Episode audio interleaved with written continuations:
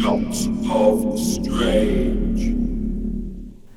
In his memoir, Riding in the Dark British Biker Gangs 1963 to 1978, John Pitt, ex leader of the Ducos biker gang, wrote of one of the most notorious gangs. He said, By far the wildest and weirdest group of riders were the Sinister Sisters. Everyone kept their distance from them. They were into a lot of the same stuff, of course but they also had this whole other angle some weird cosmic black magic thing. To tell you the truth, I never understood it.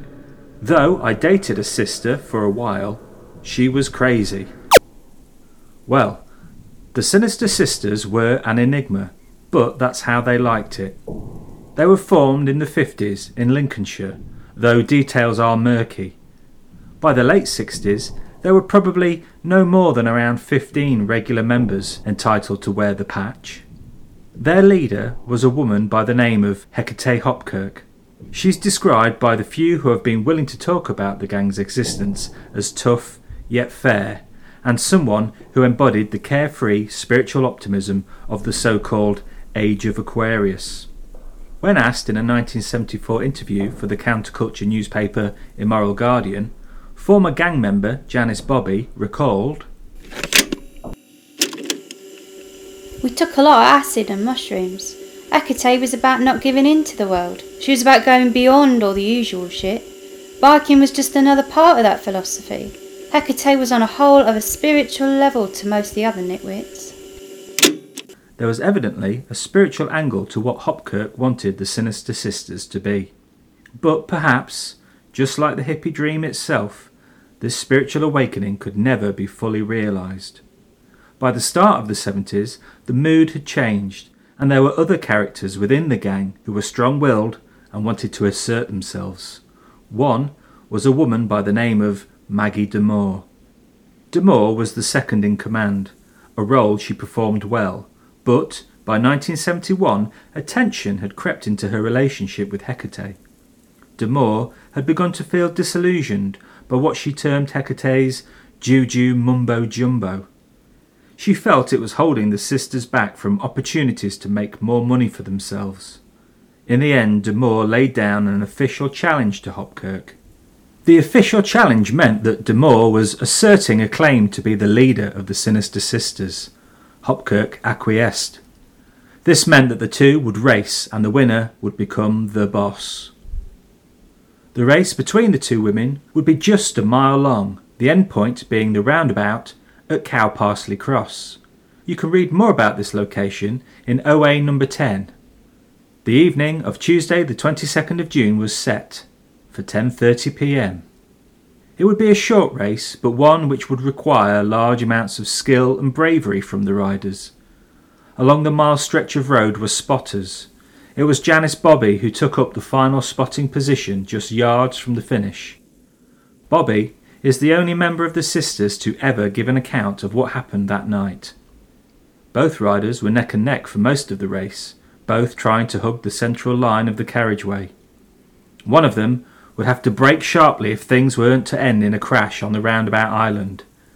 Janice Bobby told it like this. It was all so quick. There were screaming brakes and Hecate clearly lost control. That was it. The sound the bike made as it contacted the asphalt was awful, the most awful thing I've ever heard. She was flying even before her bike hit the roundabout and went spinning into the trees.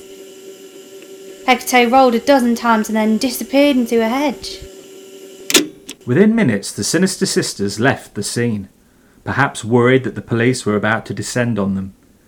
D'Amour always asserted that she'd simply acted within the code of the gang that the loser of a leadership challenge was not entitled to any assistance, and from the moment of their defeat they were no longer a member of the Sisters. D'Amour also denied any foul play on her part. It was Hopkirk who lost control and became the author of her own demise. D'Amour had nothing to do with it, she claimed. Janice Bobby kept her doubts to herself, but the whole incident made her question her involvement in the group. She left the sisters a year later and moved to Cumbria, where today she runs an art gallery. So, what happened to Hecate Hopkirk? No one really knows. Following the events of June 22nd, no police report was ever filed and no motorcycle was ever recovered from Cow Parsley roundabout. Further to this, there were never any admissions to local hospitals of anyone involved in a motorcycle accident on the night in question. It was as if Hopkirk had vanished. Today, the spot where Hecate tumbled through the hedge is still visible. Some call it Hecate's Hole or Hecate's Hedge. In recent years, a legend has sprung up.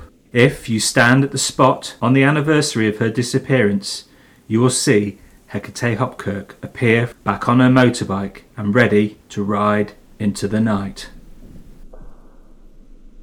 For more information on this, and to read our more detailed case files, go to occultariaofalbion.co.uk. Please remember that liking, subscribing, and sharing about the Occultaria of Albion is really appreciated. You can find us on Instagram at Occultaria of Albion and on Twitter at Occultaria. Thanks for listening.